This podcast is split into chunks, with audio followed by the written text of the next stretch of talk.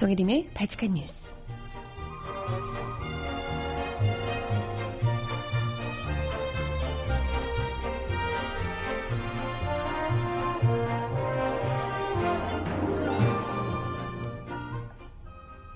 여러분 안녕하세요. 발칙한 뉴스 정혜림입니다.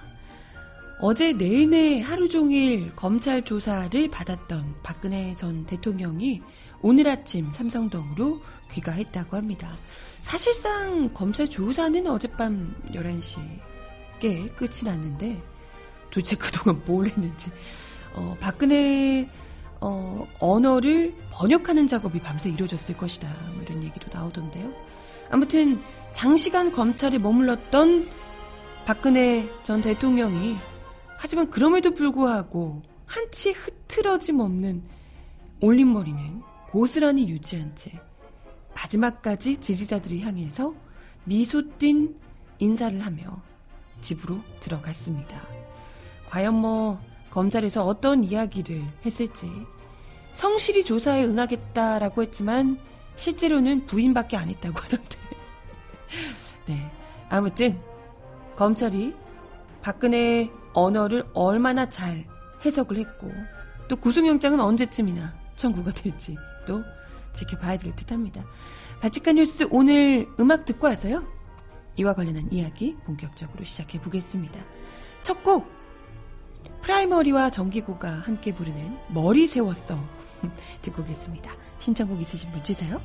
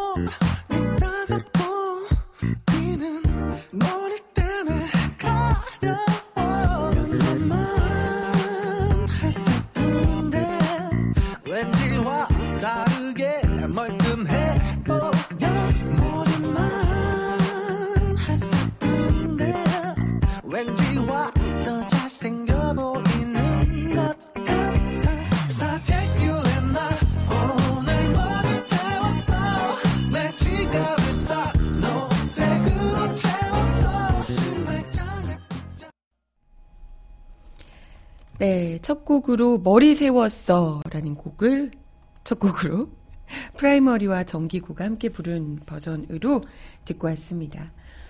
어, 박근혜 전 대통령이 어제 검찰 수사를 마치고 뭐 오랫동안 수사를 받을 거라고 생각했지만 어찌됐건 최장기간, 역대 최장기간이라고 해요. 21시간 동안의 조사를 마치고 음, 귀가를 했습니다. 네, 뭐 사실 21시간이라고 하지만 21시간을 다 뭐 이렇게 하, 했을 것 같지는 않고요. 뭐 어쨌건 조사는 열심히 받았겠지만 하고 또 받았겠지만 중간중간 어쨌건 좀 쉬어가면서 그렇게 하지 않았을까 싶은데요. 음, 아무튼 역대 최장 기간 최장 시간임에는 분명해 보입니다. 하고 참 다시 또 소환 조사하기가 쉽지 않을 거라고 많이들 예상을 하셨기 때문에 그래서 더더욱이 검찰이 이번 한큐다 끝내기 위해서 어, 오랫동안 하지 않았을까 싶기도 합니다. 네.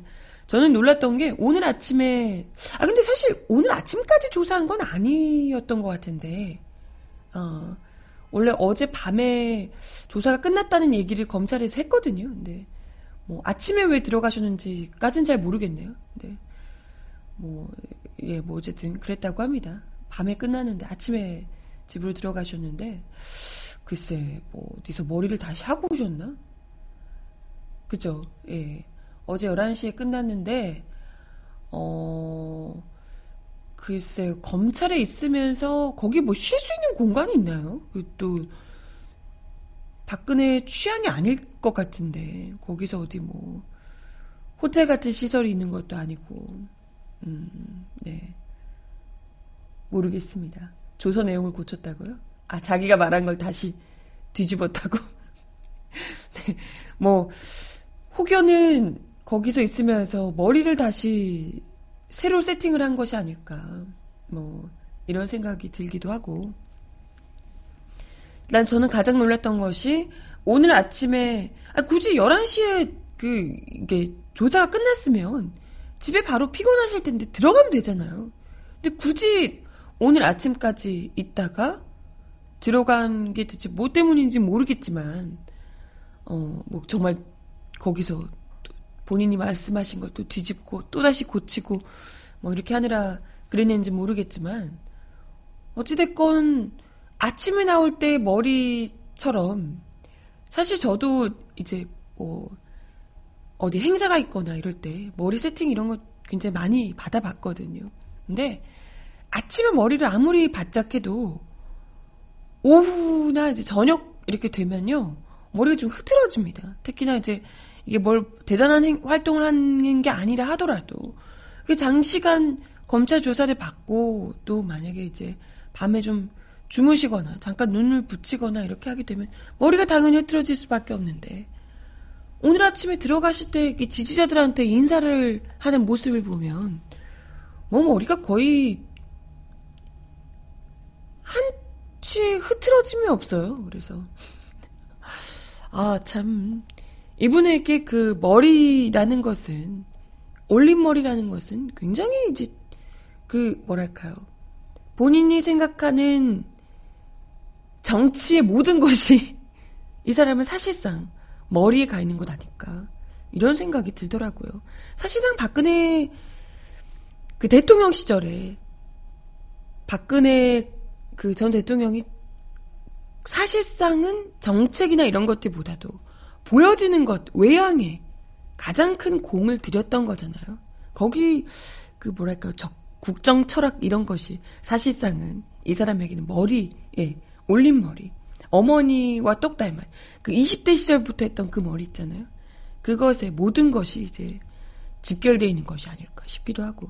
그래서 물론 뭐 남아서 다시 또 고, 조서를 고치고 뭐 했다고 하시는데 그것도 고쳤겠지만 사실상 보여지는 모습 머리에 머리를 고치는 것에도 상당히 공을 들이지 않았을까 이런 생각도 들어요. 뭐, 어떤 분들은 그렇게 얘기를 하시더라고요. 그, 박근혜에게 특히나 지금 검찰 조사를 받으러 가는 와중에도 머리를 그렇게, 올린 머리를, 정말 한치의 틀어짐도 없는 세팅 머리를 하고, 옷도 굉장히 뭐, 깔끔하게 입고 이렇게 가는 것 자체가, 그리고 또 막 이렇게 미소를 지으면서, 어제도 들어가면서도 그렇고, 검찰로 가면서도 그렇고 지지자들에게 미소를 지어주면서 이렇게 고고한 모습을 보이고 흐트러짐 없는 모습을 보이고 있잖아요. 절대 뭐 무너지지 않고 마치 그 여왕님처럼 지지자들이 보면서 이렇게 아련하게 미소를 지으면서 아무리 상황이 이렇지만 나는 공주로서의 품위를 잃지 않겠다. 이런 것을 보여주려고 하는 듯한 이런 이제 일종의 퍼포먼스라는 거죠. 이것 역시도. 네. 그렇습니다. 뭐 국민들 앞에 송구스럽다라고 이야기를 하고 검찰 조사를 성실히 받겠다라고 얘기했지만 실제로는 이 고고한 꼿꼿한 마지막까지 도 잃지 않는 이 자존심을 보여주는 머리처럼 끝까지 자신의 잘못을 인정하지 않는 모습. 역시나 뭐 21시간인지 뭐 몇 시간인지 12시간이 채 안 되는 밤 11시에 조사가 사실상은 끝났다고 하니까요. 그 조사 기간 안에 검찰에서 박근혜 전 대통령이 했던 이야기는 사실상 뭐 말은 많이 했다고 하는데요. 적극적으로. 사실상은 전면 부인이었다라고 볼 수가 있을 듯 합니다. 그걸 이제 보여주는 게 이런 꼿꼿한 올림머리가 아니었을까 싶고요. 아무튼 뭐, 그동안은 검찰 수사가 있었고, 그리고 검찰 수사에서부터 대면 조사 이야기가 있었던 거잖아요. 그것도 거부를 했고 특검 때도 거부했고 사실 그 앞선 두 번도요.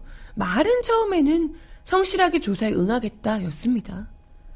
그런데 막상 조사에 들어가니까 이것저것 트집을 잡으면서 대면 조사에 응하지 않았던 거잖아요. 근데 어찌됐건 그때는 뭐 불소추 특권이 있었기 때문에 어떻게든 막아 뭐 이렇게 거부를 할 명분이라도 있었지만 지금은 뭐 대통령 방패막이가 없는 상황이기 때문에 불소추 특권도 없고 이러다 보니까 이제 어떻게든지 지금 그 대면 조사에 응하지 않으면 이렇게 소환 조사에 응하지 않으면 당장에 그냥 체포를 할 수도 있는 거잖아요. 그죠? 구속 바로 긴급 체포해서 수사를 할 수 있기 때문에 이런 것을 좀 피하기 위해서 일단은 뭐 체포돼서 가는 그림은 어우 그 어떻게든 이게 뭐 여왕 같은 포스를 지지자들에게 끝까지 보여주고 싶어하는 박 전 대통령의 입장으로서는 절대 피하고 싶겠죠. 그러다 보니까 어떻게든지 검찰로 가서 수사에 굉장히 적극적으로 응하고 있다. 이런 이제 그 모습을 보여주려고. 그래서 영장 청구가 아마도 이번 주말까지는 뭐 되겠죠. 네. 영장이 청구가 되더라도 행여나 되더라도 그게 이제 인용되는 일까지는 없도록 하려고 어떻게든지 이제 나름대로 조사에 뒤늦게 조사에 성실히 응하는 모습을 그림을 보여주려고 한다는 겁니다. 하지만 뭐 조사 내용은 뭐 딱히 성실히 응한다고 보기 어려운데요. 왜냐면 뭐 뻔히 다 나와 있는 이미 증거들이 어마어마하고 게다가 그 증거들도 그리고 사실 그렇잖아요. 대다수의 혐의들에 대해서도 공범자 들이 그리고 뇌물을 준 사람도 그렇고요. 다들 구속되어 있는 상황인데 박근혜 전 대통령, 박근혜 본인만 구속되지 않은 기이한 상황이에요. 그렇죠? 말이 안 되는 거거든요. 당연히 지금 긴급 체포를 해도 모자랄 판에 이 사람이 지금 아니라고 기억나지 않는다라고 부인을 하고 있습니다. 네, 그렇기 때문에 사실 뭐 이 박근혜 본인의 입장을 아무리 감안한다 하더라도 사실상 구속 자체를 피하기는 어려워 보인다라는 게 전문가들의 입장이고요. 검찰 내에서도 그런 분위기가 많다고 합니다. 일단 박근혜 전 대통령은 어제 자신의 혐의를 대부분 부인을 했지만 민감한 사실관계에 대해서는 일일이 기억나지 않는다라는 취지로 진술을 했다고 합니다. 그리고 뇌물수수 혐의는 전면 부인하고 이게 사실 가장 핵심이거든요. 그러니까 이 핵심에 대해서는 부인을 했지만 일부 증거가 명확한 부분에서는 사실관계는 인정하지만 불법 위법 행위를 지시한 적은 없다라고 주장을 했다고 합니다. 글쎄 뭐 그런다고 그게 될까 모르겠는데요. 포스코 회장 뭐 이런 분들이 지금 다들 기업들 회장들 불러다가 지금 조사를 이제 시작을 했는데 다들 하는 말이 아 본인들도 살아야 되잖아요. 자기들이 살려면 박근혜가 압박을 해서 자기는 어떻게든 피해자다라고 이제 코스프레를 해야 하기 때문에 박근혜가 지시했다는 쪽으로 다들 이제 몰 수밖에 없거든요. 그렇다고 해서 뇌물이 아닌 게 절대 아닐 텐데. 뭐 어찌됐건, 박근혜 쪽에서는 자기는 불법 이런 걸 지시한 적이 없다라고 하는데, 다들 하나같이 박근혜가 지시했다라고 얘기를 하는 거잖아요.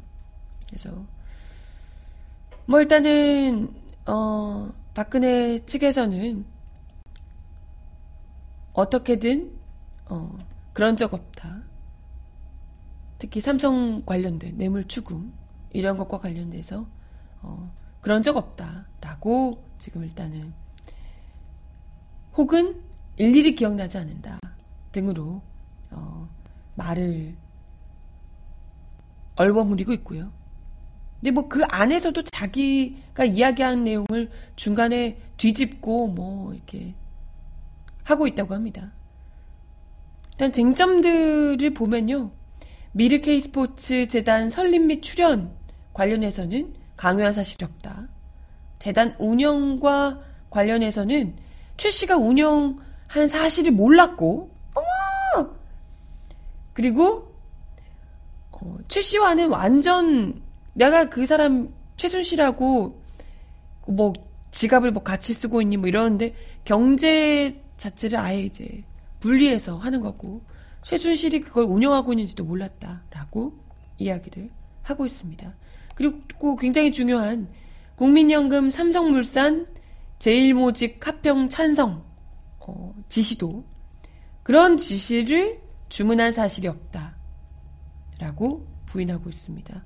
그리고 또 정유라의 그 독일 승마훈련비 지원 삼성 측에 요청했던 것 관련해서도 지원 요구 사실 없다라고 이야기를 합니다. 다 뭐다 뭐 부인이죠. 문학의 블랙리스트와 관련해서도 보고 내린 사실이 없다. 음, 네, 이야기를 하고 있고요. 그리고 그 나쁜 사람이라고 문학의 아, 문화체육 관광부 직원 퇴직시킨 일 지시한 적 없다. 국가기밀 유출과 관련해서도 문건 전달된 사실을 모른다. 이야기를 했고요. 김영재 의원 특혜 지원 역시도 보고받은 사실이 없다. 대포폰 사용도 대포폰 사용한 사실이 없다. 뭐 다 부인이에요, 다 부인. 근데 사실 이건 거의 다 팩트들이 지금 나와 있는 상황이기 때문에요. 아무리 부인한다고 해서 이게 뭐 되지 않을 듯한데 그게 쉽지 않을 듯한데요. 뭐 일단은 검찰에서는 음, 박 전 대통령의 각종 혐의와 관련된 진술 내용 이런 것들을 다 종합 검토해서 오늘 중에 구속영장 청구 여부를 결론 내릴 것으로 알려지고 있다고 합니다. 뭐 주말까지 뭐 이런 얘기도 하던데 오늘 굉장히 이르게 구속영장 청구 여부를 결론 내리겠다고 의견을 내고 있네요. 이영렬 서울중앙지검장이 수사팀 의견을 보고받아서 김수남 검찰총장에게 전달을 하고 김 총장이 대검 검사장급 이상 간부 등의 이야기를 두루 수렴해서 결정할 것으로 전해지고 있습니다. 뭐, 아마도 마지막 결정은 검찰총장, 김수남 검찰총장이 하게 되지 않겠냐.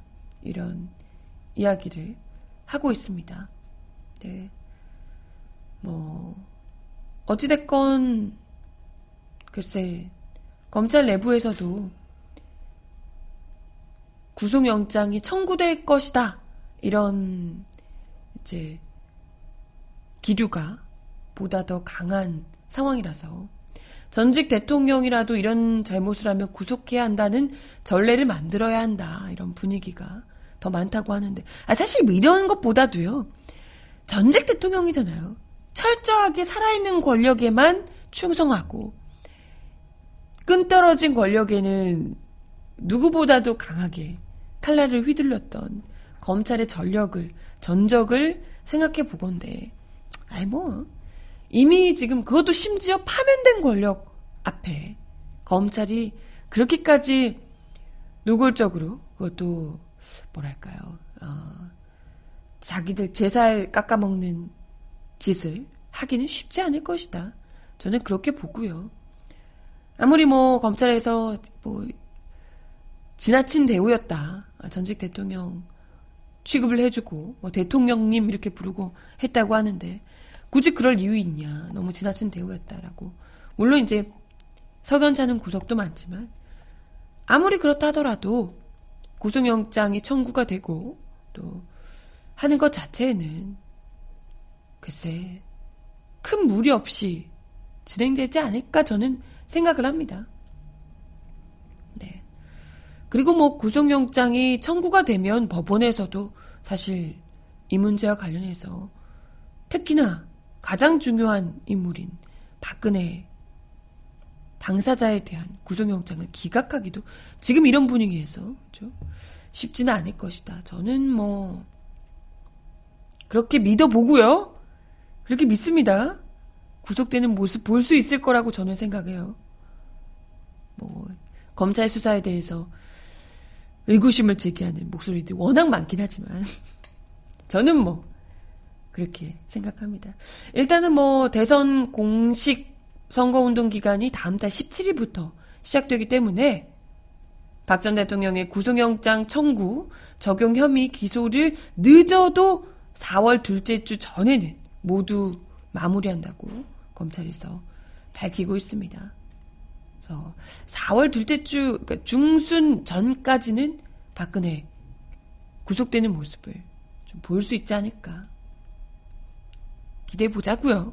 설마 이 와중에 뭘 차기 대 차기 정부가 곧 있으면 탄생할 텐데 뭘 누굴 좋게 하기 위해서 그렇게까지 죽은 권력에 줄이 되겠습니까? 네. 음악 하나 듣고 와서 이야기 더 나눠보겠습니다. 도깨비 OST 허쉬 이 노래 먼저 듣고 오겠습니다. Through the endless daydream, I saw you on the way back. There I walk with you in my arms. Through the blurry darkness, who's veiling on the twilight. We've been far away from my fears.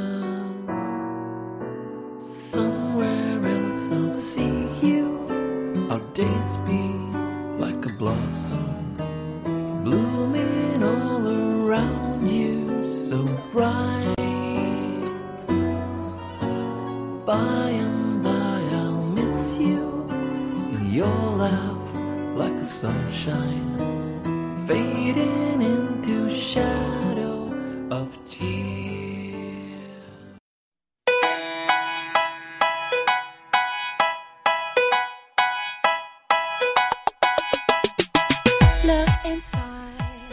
이 사람 왜 이럴까요? Cause we're so uninspired, so sick and tired of all the hatred you harbor. 국정농단 사건으로 뒤숭숭한 전국을 틈타서 노동시간 단축을 두고 정치권과 재계가 다시 한번 야합을 시도하는 것 아니냐는 우려가 제기되고 있습니다.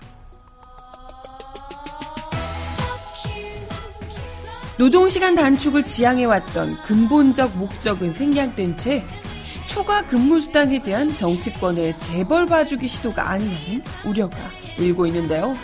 논란의 시작은 지난 20일 국회 환경노동위원회 고용노동법안 소위원회 위원장인 하태경 바른정당 의원의 기자회견이었습니다.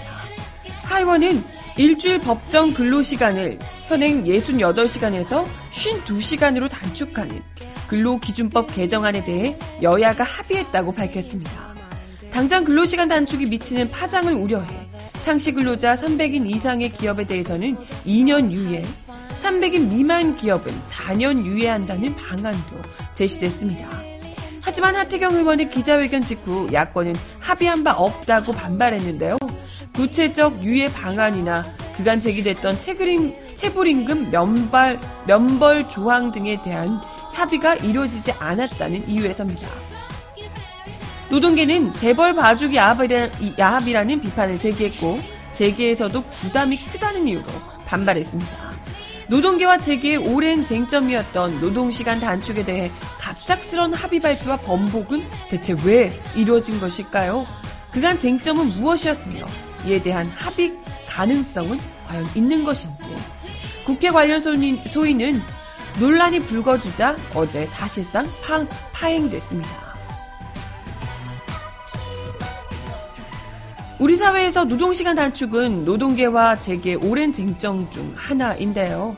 이를 이해하기 위해서는 근로기준법 등이 규정한 노동시간과 정부의 해석을 살펴봐야 합니다.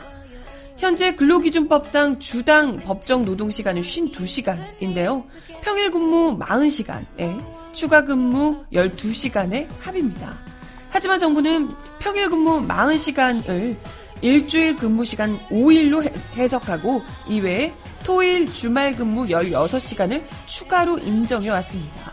때문에 법은 주당 노동 시간을 52시간으로는 제한하고 있지만 현실에서는 평일 근무 40시간과 추가 근무 12시간, 근무 시간 16시간으로 68시간 노동이 인정돼 왔습니다. 정부가 법망을 교묘히 피해서 과도한 노동 시간을 해석이라는 명목으로 묵인해 왔던 거죠. 정부의 묵인으로 한국 사회에서 기형적인 불법 장시간 노동 관행은 사라지지 않고 있습니다. 2015년 경제활동 인구조사 자료에 따르면 주 52시간을 초과하는 장시간 노동자는 전체 노동자의 345만 명, 17.9%에 달합니다. 여기에 주 5일 근무제 제한 적용을 받지 못하는 노동자가 600만 명이 넘고 근로기준법상 다양한 제외 대상 노동자까지 포함하면 장시간 노동자의 규모는 더욱더 커집니다. 그 결과 잘 알려져 있는 대로 한국의 노동시간은 여전히 OECD 국가 중 가장 길죠. 2014년 기준으로 우리 노동시간은 2108, 아, 84시간으로 OECD 회원국 중 멕시코 다음으로 가장 깁니다. 장시간 노동의 원인은 여러 가지 복합적으로 작용하지만 정부가 주말 근무를 연장 근로 한도에서 제외함으로써 장시간 노동을 근본적으로 조장하고 있다는 지적이 일고 있는데요.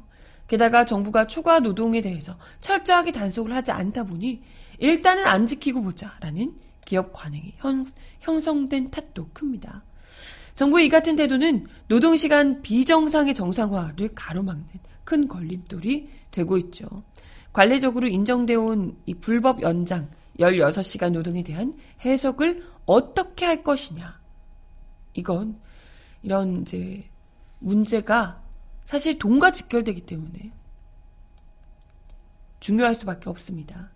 통상 기업들은 현행 근로기준법상 연장 근로 12시간과 주말 근로 16시간에 대해서는 통상임금의 50% 할증을 붙인 수당을 노동자에게 지급해 왔습니다. 노동계에서는 법정 노동시간 이외의 시간인 16시간에 대해서는 주말 근무이면서 연장 근무의 개념이기 때문에 일반적으로 지급되는 수당 2배인 통상임금 100%를 지급해야 한다라고 강조를 하고 있고요. 노동계는 이렇게 지급받지 못한 돈을 체불임금이라고 보고 관련 소송을 제기해왔습니다. 어, 현재 대법원에 11개 소송이 계류 중에 있다고 해요. 노동계에서는 대법원이 판결을 미루고 있는데 정치권 고려라며 정치적인 고려라며 판결 지연을 중단하고 즉각 선고해야 한다라고 비판하고 있습니다. 음, 노동시간 단축 논의가 그차, 그간 수차례 진행되어 왔음에도 불구하고 합의에 이르지 못한 이유가 바로 이 수당 문제를 어떻게 처리할 것인가 때문에 입장을 좁히지 못하고 있기 때문이다. 이런 지적인데요.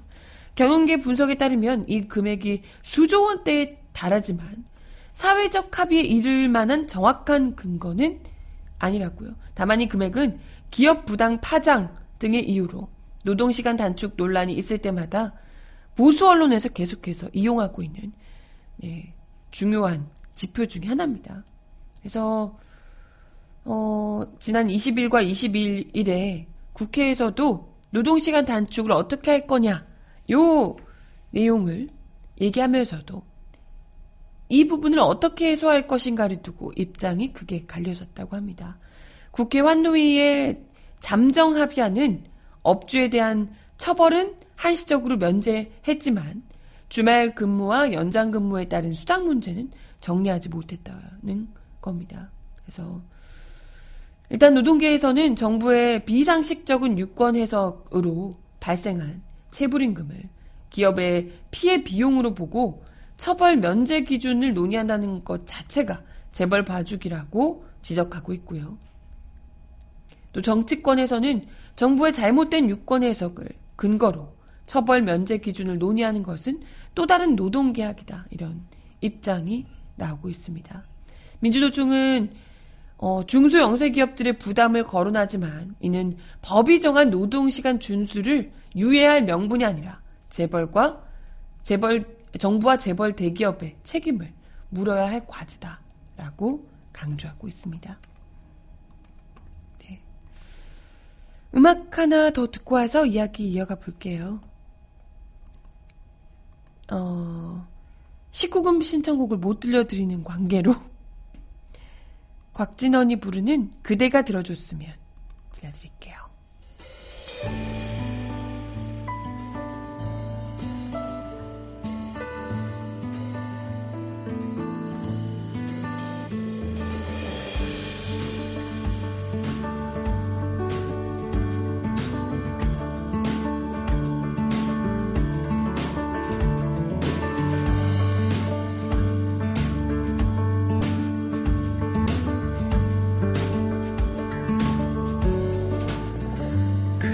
사랑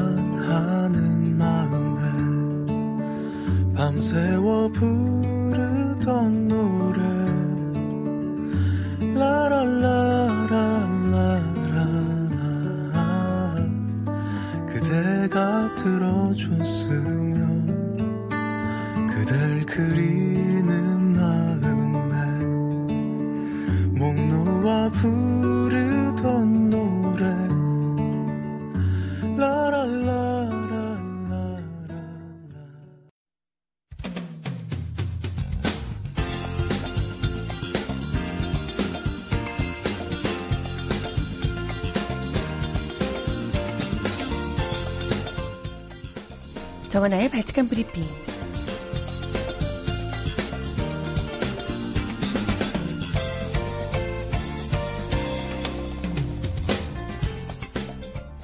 첫 번째 소식입니다.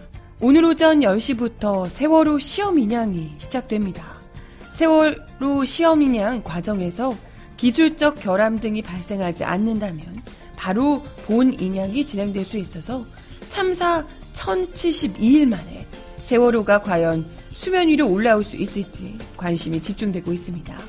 해양수산부는 인양 장비를 최종 점검한 뒤 오전 10시부터 시험 인양을 개시할 예정이라고 밝혔습니다. 어, 지금 진행되고 있나요?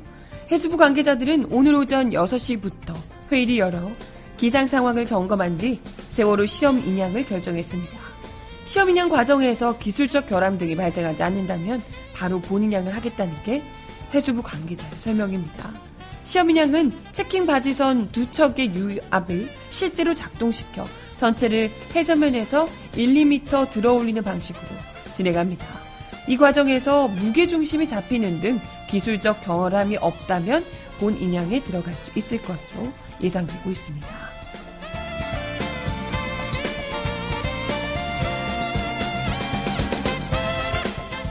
다음 소식입니다. 주 일본 한국 대사가 일본 언론과의 인터뷰에서 부산 일본 총영사관 앞 소녀상 문제를 유감이라고 표현한 것에 대해 외교부가 정부 입장과 같은 맥락이라고 밝혔습니다.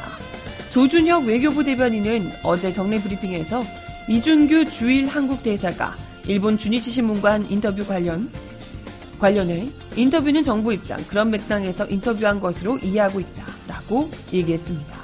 앞서 이준규 대사는 지난 17일 주니치 신문과의 인터뷰에서 부산 소녀상 문제에 대해 매우 유감이라고 표현했다고 주니치 신문이 보도했습니다. 이 대사는 소녀상 문제에 대해 양국의 합의, 합의 배경에 있는 정신의 기초에 대화를 통해 해결해야 한다고 주장했습니다. 또 그는 한일 합의를 이행하지 않으면 한일 관계를 올바른 방향으로 가져가지 못한다며 합의가 크게 바뀌지 않도록 한국의 차기 정권에 전달하는 노력을 계속해서 해나갈 것이라고 밝혔습니다. 와, 진짜 이분들 뭐지? 어디에 충성? 이분들 적어도 적어도 대한민국에 충성하는 분들은 아닌 것 같아요. 일본에 충성하고 있는 건 아닐까 이런 생각이 드는데 이에 대해 조 대변인은 부산 소녀상 관련해서는 이미 정부가 입장을 표명한 바 있고 그런 맥락에서 주일 대사가 인터뷰를 한 것으로 이해하면 된다고 얘기했습니다. 이어 조 대변인은 이 대사가 주요 사안에 대해 본부의 입장을 숙지한 상황에서 인터뷰를 한 것으로 알고 있다고 덧붙였습니다. 앞서 윤병세 외교부 장관은 지난 1월 국회 외교통일위원회에서 부산 소녀상 문제에 대해 외교 공간 앞 조형물 설치는 국제적 관행 측면에서 바람직하지 않다라고 공식 입장을 발표한 바 있습니다. 역시나 음, 이 정부에서 아니 박근혜 정부에서 소녀상을 치워주겠다라는 것을 한일 합의 내용으로 넣은 것은 분명해 보입니다. 이걸 반드시 이행해 주겠다라는 각오를 여러 번 그것도 대통령이 탄핵된 상황에서도 차기 정권까지도 가지고 가겠다라는 어처구니 없는 주장을 지금 외교부에서 계속해서 하고 있다라는 내용입니다.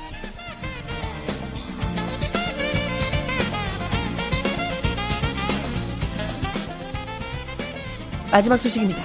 사드 배치로 중국의 경제 제재 조치를 추가로 단행한다면 한국 경제 피해가 무려 200억 달러, 한화로 22조 4천억 원에 달할 것이라는 전망이 나오고 있습니다. 산업은행 산업기술리서치센터는 오늘 사드 배치와 한중 관계 악화에 따른 산업별 영향 보고서를 발간했는데요. 이 보고서는 중국의 사드 보복 수준이 현 상황을 유지한다고 가정했을 때 주요 산업의 대중 수출액이 지난해보다 26억 달러 감소하고 중국인을 상대로 한 면세점과 관광 수입이 74억 달러 줄어드는 등 모두 100억 달러 상당의 경제적 손실이 있을 것으로 추정하고 있습니다. 문제는 앞으로 중국이 추가 경제 제재 조치를 취하고 중국 내 반항 감정이 더 확산된다면 경제적 손실 규모가 200억 달러로 늘어날 것으로 분석되고 있다는 점입니다. 주요 산업의 대중 수출 감소액이 83억 달러, 중국인을 대상으로 한 면세점과 관광의 수익 감소액이 117억 달러에 이릅니다. 보고서는 중국이 과거 일본, 대만과 중대한 국방 안보 이슈로 충돌했을 때 강경 대응을 지속한 사례를 감안하면 이 제재가 장기화할 가능성이 있다며 민간 차원의 불매 운동이 퍼지게 되면 추가 피해가 확대될 수 있다고 지적하고 있습니다. 아, 진짜 요즘 명동 이런데 거리가 한산하더라고요. 제주도 이렇게 중국 관광객들 굉장히 많은 지역들도 정말 한산하다고 합니다. 걱정스럽죠. 이게 언제까지 지속될지 모르는데 배짱 부리고 있는 사람들 중국이 이해를 못해서 그런다. 이런 식으로. 그럼 어쩌자는 거야? 피해는 멍청한 중국이 멍청해서 어쩔 수 없으니까 감안해야 된다. 이런 건지 갑갑합니다. 피해는 고스란히 우리 국민들에게 돌아오게 될 텐데요. 어, 마지막 곡이 될 것 같네요. 나다와 전소연 함께 부른 무서워. 마지막 곡으로 들려드리면서 음, 인사를 드려야 될 듯 합니다. 이 노래는 19금 노래가 아닌 거죠? 네.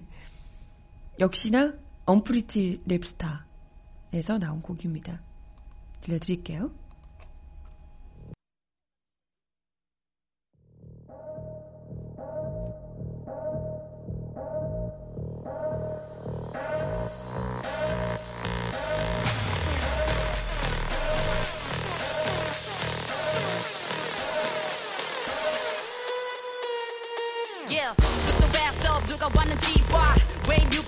튀어나온 듯한 거의 달라시아까 볼륨감 내길 안 됐어도 페리스 다와 말은 애들은 그저 속뼈쳐 내 따라 큰 애들은 모두 왕받쳐 Clap your hands 아니 clap that ass. 여기 와서도 못 노는 애들 보면은 버쳐 더센거 없어. 내 말은 술 말고. 더큰거 없어. 여자들은 말고. 난 어쨌든 환자라서 CK는 최고라고 화내야 D-R-C-K 늦었는데 차가 막힐 때같이 몰래 바람 피다 걸렸을 때 같이 화장실에 휴지가 없을 때 같이 Ain't nobody do like me 무서워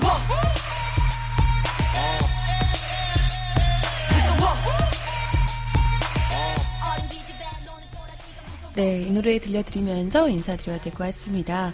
오늘도 발칙한 뉴스 함께 해주셔서 감사하고요. 아, 부디 검찰에서 좋은 소식이 좀 들려왔으면 좋겠네요. 얼른 어, 구속영장 청구하겠다라는 속 시원한 소식 좀 들려왔으면 간절히 바랍니다. 네, 오늘도 함께 해주셔서 감사하고요. 발칙한 뉴스는 내일 10시에 다시 올게요. 여러분, 좋은 하루 보내세요. 안녕!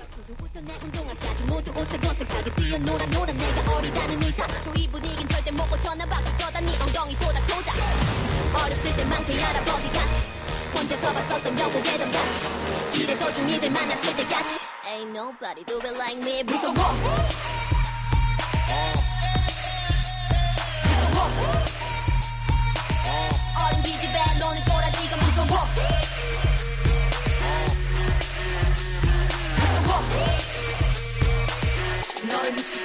내가 나도 무서워